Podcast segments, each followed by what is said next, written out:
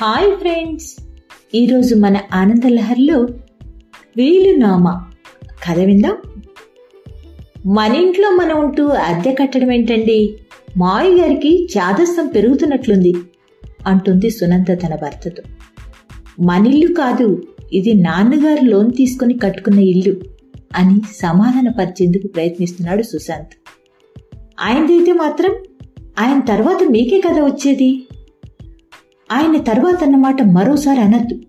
గొంతు పెంచుతూ అన్నాడు సుశాంత్. ముందే అనుకోకపోతే మా బాబాయ్ వాళ్ళ పిల్లల్లాగే కొట్టుకు చావాలి అంటూ సోదాహరణంగా సుశాంత్ మనసు మార్చేందుకు ప్రయత్నిస్తుంది సునంద మీ బాబాయ్కున్నది ఐదు వందల గజాల స్థలం. అందులో ఇల్లు నలుగురు సంతానం. పైగా ఆ స్థలం వాళ్ళ నాన్నగారి నుంచి వారసత్వంగా వచ్చింది కాబట్టి కొడుకులందరూ కలిసి ఆయన్ని ఏడిపించారు. ఇప్పుడు చూడు ఏమైందో. ఆ ఐదు వందల గజాల కోసం అందరూ కోర్టుకు పోయారు. పోనీ మధ్యవర్తిత్వం చేద్దామా అంటే ఆ పెద్దాడ అస్సలు మాటే వినడు. అందుకే చెప్పేది ఇల్లు ముందు మన పేరున రాయించేసుకుంటే అంటుండగానే సుశాంత్ అనసాగాడు. ఆ తర్వాత నా బుద్ధి మారి ఆయన్ని వేరే వెళ్ళమంటే ఎక్కడికి వెళ్తాడు ఈ వయసులో? అన్నాడు. సునంద మనసులోని మాటను తన మాటగా చెప్తూ. అదీగాక ఇంట్లో చెట్లు మొక్కలు ఆయన ప్రాణం. రోజు చూస్తున్నావుగా? ఎంత శ్రద్ధగా వాటిని చూసుకుంటున్నారో అంటూ తండ్రిని సమర్థిస్తూ మాట్లాడాడు సుశాంత్. ఎంతసేపటికి మీకు మీ నాన్నగారి ఆలోచనలే కానీ నా మనసులో ఆలోచన మాత్రం పట్టదు మూతి విరిచింది సునంద. ఆమె మనసులోని మాట అతడికి తెలుసు. అందుకే తండ్రికి అద్దె కట్టి మేడ మీద ఉండడానికి నిశ్చయించుకున్నాడు. తమ ఇంటికి తామే అద్దె కట్టడం మాత్రం ఆమెకు సుతారాం ఇష్టం లేకపోయింది. అద్దె డబ్బులు ఏం చేసుకుంటారట? రోజు వండి పెడుతున్నాక మళ్ళీ మొదలుపెట్టింది నసుగుడు సునంద. చాలే నీ వంట సంగతే చెప్పు. వారం రోజుల్లో రెండు మూడు రోజులు బయట నుంచి తెప్పిస్తావు. ఆ తిండి ఆయనకు సహించదు. మొదటి నుంచి అమ్మ చేతి వంటే అలవాటైన మనిషి. ఆ బయట తిండి తింటే ఈ వయసులో మంచిది కాదు కూడా అంటూ సమాధానం చెప్పాడు.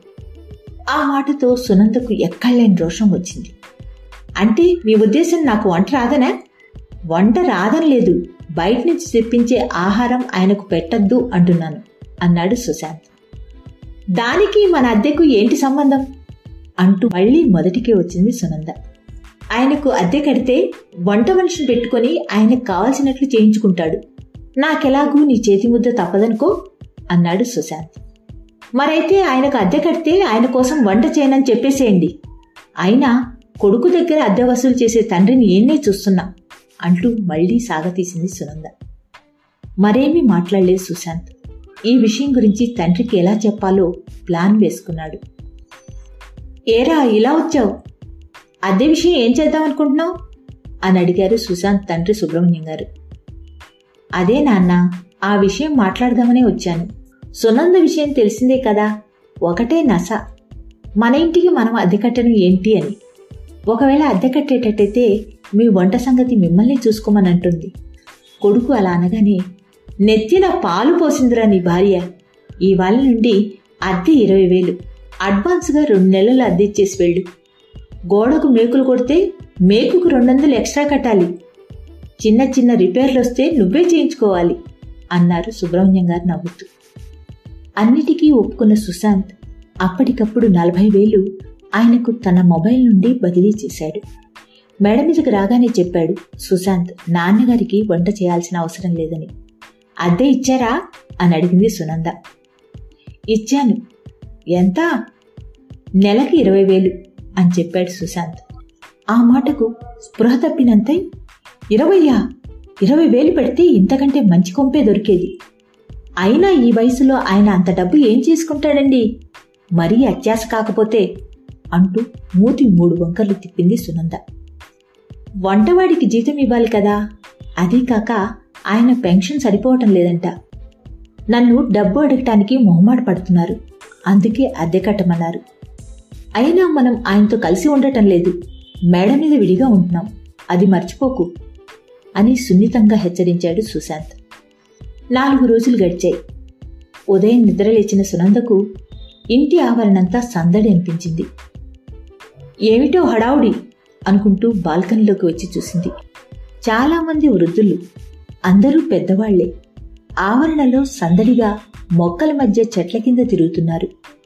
బాల్కనీలో నుండి లోపలికొచ్చిన సునంద భర్తను లేపి విషయం చెప్పింది. సుశాంత్ కూడా వచ్చి చూశాడు. అతడికి అర్థం కాలేదు. మొహం కడుక్కొని కిందికి వచ్చాడు. నాన్నగారి దగ్గరికి చేరి ఏంటి నాన్న విషయం? అంతా సందడిగా ఉంది అని వీళ్ళందరూ బిడ్డల నుండి దూరంగా ఉంచబడిన తల్లిదండ్రులరా. వీళ్ళు నాకు తోడుగా ఉంటారని తెచ్చుకున్నాను. అన్న నాన్నగారి మాటలు మొదట అర్థం కాకపోయినా ఆయన సంగతి తెలుసు కాబట్టి పక్కకు తీసుకువెళ్ళి అడిగాడు. అవునరా సుసి నాకు ఈ వయసులో నువ్వు కోడలు తప్ప ఎవరూ లేరు. ఆ అమ్మాయికి నేనంటే ఎందుకో నచ్చదు. తన కారణాలు తనకుండుండొచ్చు. ఆ కారణాల వల్ల నీవు అమ్మాయి పోట్లాడుకోవడం.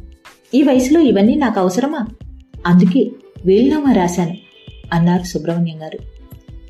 వీలునామా ఆశ్చర్యంగా అడిగాడు సుశాంత్.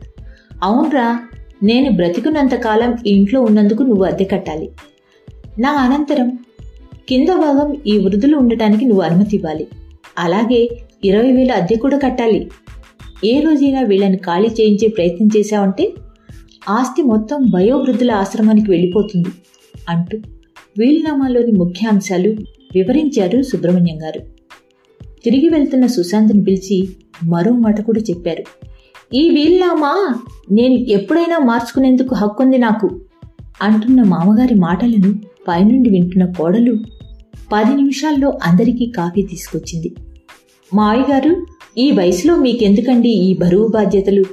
నేను ఆయన చూసుకుంటాం కదా. మీరు వాళ్ళ సంగతి మర్చిపోండి అంటూ చేతికి కాఫీ కప్పు అందించింది సునంద.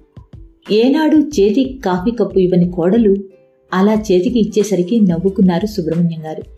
వీలునామా మార్చుకునే హక్కుంది అనే మాట వినేసరికి కోడలికి ఎక్కడలేని ప్రేమ పుట్టుకొచ్చినట్లుంది. ఆ మార్పు ఎటైనా మారచ్చు అన్న సంగతి తెలిస్తే కానీ ఈ కాఫీ నీళ్ళు కూడా ఇవ్వదు అనుకున్నారు సుబ్రహ్మణ్యం గారు మనసులో నవ్వుకుంటూ రాయని వీలునామా గురించి ఆలోచిస్తూ. పైనుండి సుశాంత్ నవ్వుతూ చూస్తున్నాడు. నాన్నగారి ఏకీలు కాకీలు విరిచే వకీలత్వాన్ని తలుచుకుంటూ. ఇలాంటి మరిన్ని మంచి మంచి కథల కోసం ఆనందలహరి పోడ్కాస్ట్ని తప్పక ఫాలో అవుతారు కదూ? మరో మంచి కథతో మీ ముందుకు వస్తాను అనురాధ తీర్థాల ఆనందలహరి పోడ్కాస్ట్లో.